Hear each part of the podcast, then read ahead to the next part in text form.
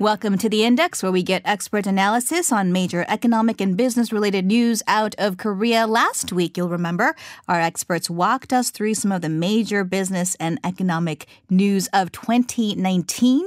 And this week, as the New Year special edition, we will take a look at key issues to watch out for in 2020. The Bank of Korea governor said this week that growth and economic conditions are expected to improve compared to last year, but that it's not going to be easy for the economy to suddenly recover. First, our panel will walk us through the growth rate projections for the year. Then we'll delve into the key variables for this year's real estate market outlook. You'll remember the Moon Jae-in administration's toughest ever real estate regulations went into effect on December 16th, but there are various factors that would affect the real estate market this year such as the upcoming general elections. So for more discussions on these topics, I am pleased to welcome Professor Yang Jun-suk from the Catholic University of Korea and Bae Hyun-jung, business journalist from the Korea Herald, back to the studio. Happy New Year. Happy New Year. Happy New Year to you all. Happy New Year. All right, let's get right to it then. 2020, a new year brings with it hope for new beginnings, new possibilities, new hopefully. surprises, perhaps. 2019 was certainly uh, one heck of a year. But, Professor Yang, why don't we begin with, I guess, the growth rate? Everybody is watching that. How do you foresee the pace of growth for the Korean economy in 2020? Well, you're going to have to take this with a lot of grains of salt. Yeah, because we've seen it shift quite a bit last year. Last year, well, uh, at the end of uh, 2018, we thought that the, uh, or at least the government thought that the 2019 growth rate was going to be between 2.6 to 2.7 percent. Now, the final numbers are not in yet, but government had drawn 2.0% growth as a line in the sand. And my personal opinion, I hate to be pessimistic at the beginning of the year, but my feeling is that we're not going to make 2.0%. We're going to fall slightly short. So any estimation of growth rate that we give right now, uh, at the end of the year, it's probably going to be, turn out to be wrong. But I think we could uh, divide the estimates into two schools. Okay. The government estimate this year is 2.3%, and Korean public institutions and foreign organizations, formal government related organizations, Such as? uh, IMF, OECD, and in Korea side, Bank of Korea and KDI, they're all giving roughly the same numbers. Uh, government figure was, as I said, 2.3. BOK, KDI, OECD, they also have 2.3%. IMF is slightly less, but not too far off, uh, 2.2%. percent But private institutions, both Korean and foreign, are giving lower numbers. Moody's, Morgan Stanley are giving 2.1%. LG, Korea Economic uh, Research Institute, Hyundai Economic Research Institute are giving numbers between 1.8 and 1.9 percent. Uh, so That's quite and Again, difference. I hate to be a pessimist at the beginning of the year, but I tend to be on the pessimistic side on this one. Or Uh, realistic side, we'd well- say. but I think if you look at the arguments on both sides, it basically comes down to two big factors. Okay. First is whether the semiconductor price will gain this year. If the semiconductor prices go up because Korean exports are so dependent on semiconductors, uh, there's a good chance that the more optimistic scenario will play out. But if the semiconductor prices, the global semiconductor prices do not rise, then we'll probably be stuck with the pessimistic uh, scenario. And then the second big factor is the uh, U.S. led trade war. Uh, now, this includes U.S. China trade war, but it also includes things like whether the United States will put tariffs on more goods this year, and whether the uh, protectionist mood in the United States will spread much more extensively to other countries. And if that happens, then again, it's going to make the optimistic scenario that much more difficult. My opinion is that if you want to get into the optimistic scenario, uh, we probably need to have both of these problems worked out. If even just one of these problems uh, remain, we probably will be stuck with the pessimistic scenario. But we also should remember that even if we do get into the optimistic scenario, uh, semiconductors, trade war, they all have to do with exports. Uh, I think domestic economy uh, will be still stuck in the doldrums for most of the year. I sense, I personally sense that there has been there have been different opinions about the timing of the uh, momentum in the semiconductor industry. The government has been claiming that the momentum, the rebounding timing, will come around in the first half, but others have been disagreeing with that. Others, some of the private institutes, they've been saying that the momentum, if it comes, won't come until the latter half of the year. So it's all about the timing, I guess. What causes the rise of semiconductors to rise or fall? Well, I think the biggest factor is global economy. If the global The economy demand. picks up, then you'll see the semiconductor prices. Because semiconductors right now is basically a commodity like oil. Sure. Uh, so I think the biggest factor will be the uh, global state of the global economy. But a lot of people are saying that uh, we may get rise in prices even if the demand, global demand is low. And the reason is that there's a lot of investment which requires semiconductors, which may take place early in the year. I think those people are pointing out things like uh, streaming services like Disney Plus uh, and uh, more investment by Netflix and uh, Apple. But I tend to be a bit pessimistic about that. I hate to say the uh, pe- word pessimism at the beginning of the year about four times already, but well, it seems pessimistic to me. We shall say- see. We yeah, shall let's say see. cautious or insightful. oh, yes. Industry terminology. I like it. All right, let's move on to the real estate market. We discussed uh, how we did in 2019 last week, but Hyunjung, um, could you tell us what are some things we can expect in the land market in 2020? So in 2019, it was more or less about the government's apparent failure to curb the housing prices and how the prices have been going up and up all the time. And this year, for the new year, I think the factors come down to first, we have the general elections coming up in April, mm-hmm. and also the continued prolonged low interest rate trend. And adding to that, we have the expanding downtown redevelopment projects going on, which will be going on for a while. So, due to the strong regulations and the dampened local market, it's possible to think that the real estate market may too dwindle to a certain extent. But there is also reason to look out to a very prosperous market this year. First one is, of course, the local elections. The parliamentary elections have always boosted market expectations because, as we all know, lawmakers tend to vow to revitalize their constituencies. They make promises that sometimes they cannot keep. Mm-hmm.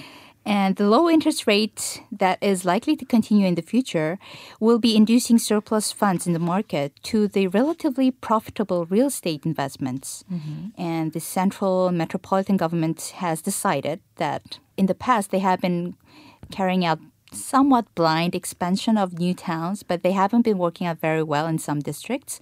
So the governments have turned to redeveloping the downtown Seoul areas. So this means that there is some room for change and investment and profits in the capital city. And uh, also, there's one trend that we should keep attention to. This one economy that refers to the increasing economic trend of one person household. The single person Single person households. households. Yes. And this number, the figure came to almost 30%.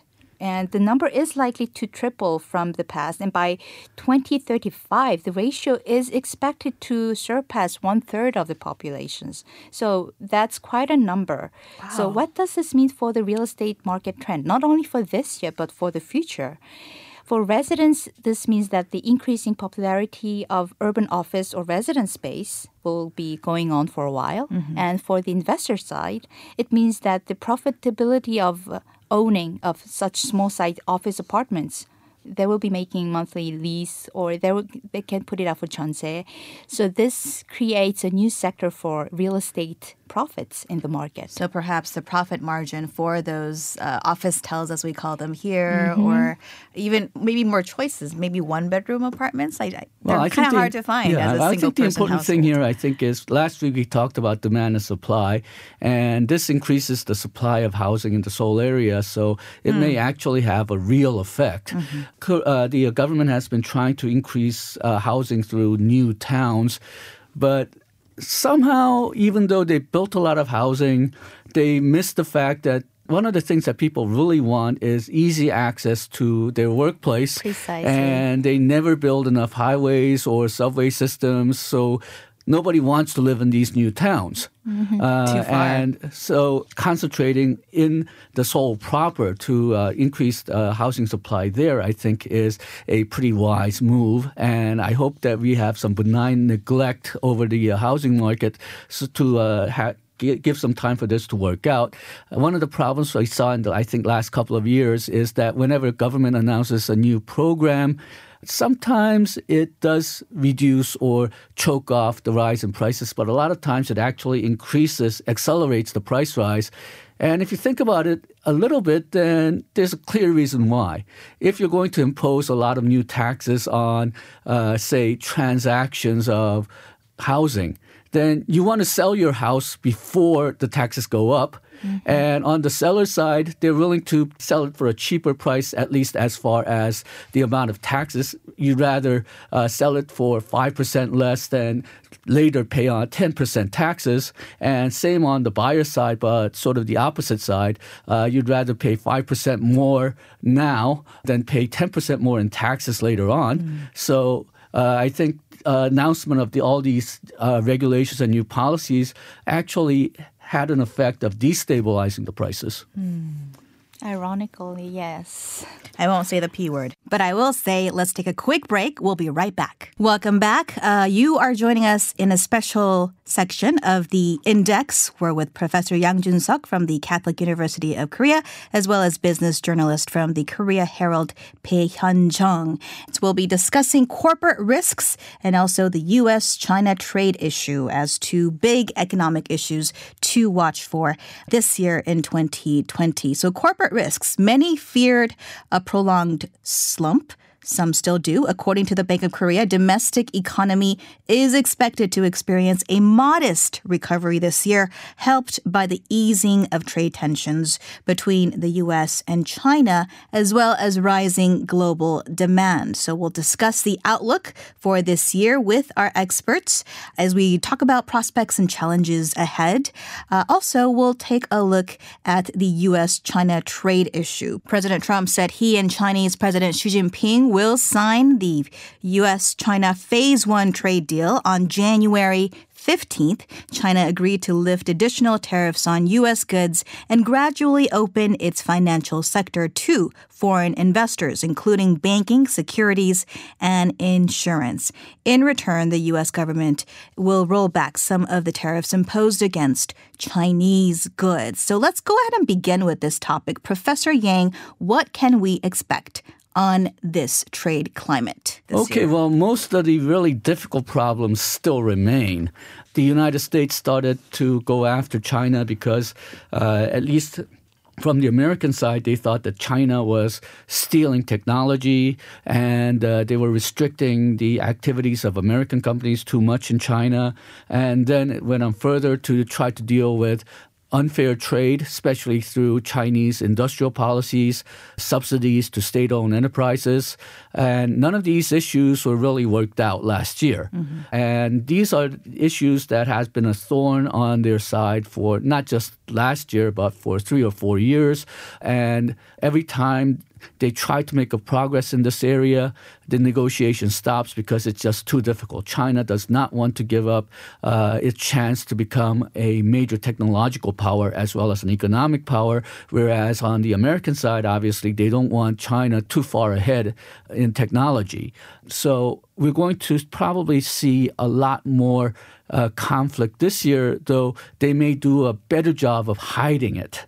But these are very thorny problems if they get stuck, they're going to get stuck for a long time. And I'm not sure, even sure if there's a workable compromise here. Mm. Uh, so I think we are going to see continuation of the uh, U.S. China trade war this year. And then there's not only the U.S. China trade war, but President Trump is picking fights with everybody. Uh, so there's uh, still the problem of automobile tariffs. Uh, there's still the problems of currency manipulation, not only with China, but other countries like we saw last year with Brazil and Argentina. Uh, whether he's going to uh, destroy the WTO, they do not have an appellate system. It's not clear whether the other members of the WTO can fix the appellate system because the United States has been blocking the uh, assignment of appellate judges to the WTO system. WTO wants to work around that. Most members want to have a working appellate system, but the way that WTO works, uh, if United States opposes it hard enough, I don't think they can get the appellate court system working, which means there's a good possibility that WTO will be destroyed this year. So because of the U.S. Right.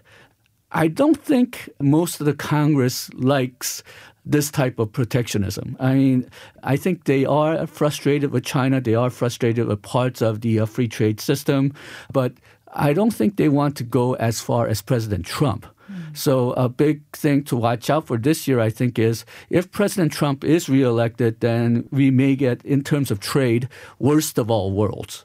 But if somebody else is elected, then yes, uh, the United States will probably be more protectionist than it was uh, before President Trump, but we may avoid the worst scenario. Mm. So that'll be an issue to uh, look out for during this year's U.S. Uh, elections. Implementation. I think that one of the reasons that it's so hard to predict the outcome of this U.S.-China tension is because the two countries have very different stances towards the issue. I mean, when it comes to the U.S., it's all about one person, the leader, Trump, and his re-election. So it's about every word he speaks or tweets. And on the China side, it's more about the structural problems that China is facing, the slow growth, and the, it's a watershed moment that it has to step over to the next economic paradigm, etc., etc. So both sides, they're counterparts in this problem, but they have very different perspectives. And that's why they have been going on nonstop about the issue with little outcome mm. along the way. Mm. We'll be watching that for sure. Uh, and finally, we want to touch upon uh, the topic of corporate risks in 2020. Professor Young, throughout the uh, I guess latter half of the year last year when we were starting this show had been talking about kind of sentiment, corporate sentiment not being so hot. But Hyunjung, how does it look for the new year? I I noticed that in my note I also have that word pessimistic. I try to refrain from using it too much. But got to come up with uh, synonyms for this. yes, we should. Well, but maybe that's a term that we cannot avoid mm. even hmm. this year in this new year. Let me quote a survey by the Korea Enterprises Federation late last year in that more than 60% of the respondents said that they will be expecting a prolonged slump in the new year. Over 19% of the respondents said that recovery will come, but after some sluggish stage less than 3% said that the economy has entered a recovery stage. So that's not very optimistic. And according to the survey, the GDP outlook for the new year came to 1.9%. So it came under the 2% mark. In line with the private. Uh, yes. I sense groups. that the market is more in line. It, it, it agrees more with the. Um, pessimistic outlook suggested by private institutes. Mm. Uh, in, further details, when it comes to the management plans, almost half of the respondents said that they will be cutting down on their management scale, and a, a bit more than 30% said they will be keeping status quo. Wow. So, very little portion of them will be looking out for expansion in the new year. Is anyone expanding? Well, some of them, yes, but some of them are talking about employment, others are talking about investments, mm. so they mm. vary, but the proportion is relatively low. And investment is important. So, yes, what do the numbers look like there? That's the key factor. Almost 40% are planning to cut down on investment in the new year. And the figure was over 40% for companies with 300 or more employees. So that means larger companies tend to be more cautious about investment expansion. They are taking more cautious about the long term possible sluggish economy coming up in the new year. Mm. And also interesting, amid challenging factors, large companies cited the sluggish local market in general as key reason of their shrinking investment and employment. But smaller companies, SMEs, cited the burden of labor policies that appeared during the two and a half years of Moon administration. Mm-hmm. Well, that includes the minimum wage hike and the decreased working hours. So they have been saying that Moon's labor policies have been pressing on employment, investment, and economy in general. Sure. I guess if um, you're a smaller company, you have a smaller budget, and therefore any small change in labor cost will weigh heavy on you. True. Uh, there's a reason why Korea has a good labor sector and a bad labor sector. Uh, the bad labor sector, the reason that their pay isn't high is because, well, their profits isn't very high. And this, in the long term, really does need to point out the need to increase Korea's productivity. And uh, some interesting things about investment. I think, uh, and this is, I think, partially uh, my or rather academics' fault.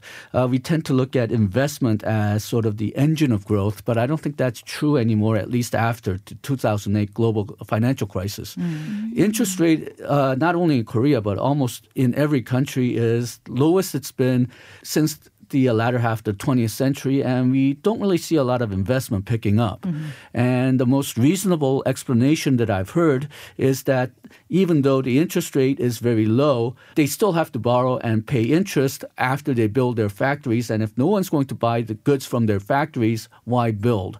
So now the consumption or exports is going to be leading investment rather than the other way around. And if you look at the investment figures for the last few years, I think that confirms it. The re- years that we had good investment numbers, it was due to investment in semiconductor companies in those years when semiconductor demand was going up. Most other industries, we didn't really see investment rise at all, at least in Korea. So uh, I think we really need to concentrate on how to increase demand. In that sense, I think it's a good thing we have a large fiscal budget this year. We really need to confirm that the amount of government expenditure is being spent wisely. And what I mean by that is sparking either government or private consumption. Okay. Well, I saw the report from KEB Hana Institute of Finance. It had suggested that maybe, well, should Korea fail to pick up that momentum in the chip industry and others, it may remain in the 1% wage pace for a while, maybe for years to come. Maybe that's a concern that we should pay attention to. Uh, yeah, I mean, if you look at it theoretically, then you can solve everything that we've talked about by having larger productivity numbers. Having larger productivity increases the uh, labor, marginal labor productivity and marginal capital productivity. What that basically means is that you'll have higher wages and more investment. Uh, problem is, if it was theoretically, you can uh, you can easily say that we need higher productivity, but it's really hard to actually do it. You need things like better education, uh, regulatory reform. Uh, you need a lot of policies that I don't think National Assembly or even the government is really crazy about. So these are long term issues to have to uh, really grapple with in the 2020 new year. We are out of time, believe it or not. So thank you so much to business journalist from Korea Herald Bae Hyun Jung and economics professor Yang Jun Suk from Catholic University of Korea for this conversation on what we can expect Well, thank, Thank you for you. having this us. year. Thank you. Coming up next in the forum, we'll take a closer look at the geopolitics in Northeast Asia in 2020. North Korea held an unprecedented plenum, and Kim Jong un said the world will witness North Korea's new strategic weapon soon. What does this mean? Where is it heading? What are the implications for South Korea? We'll get experts' analyses on the issue. Stay tuned.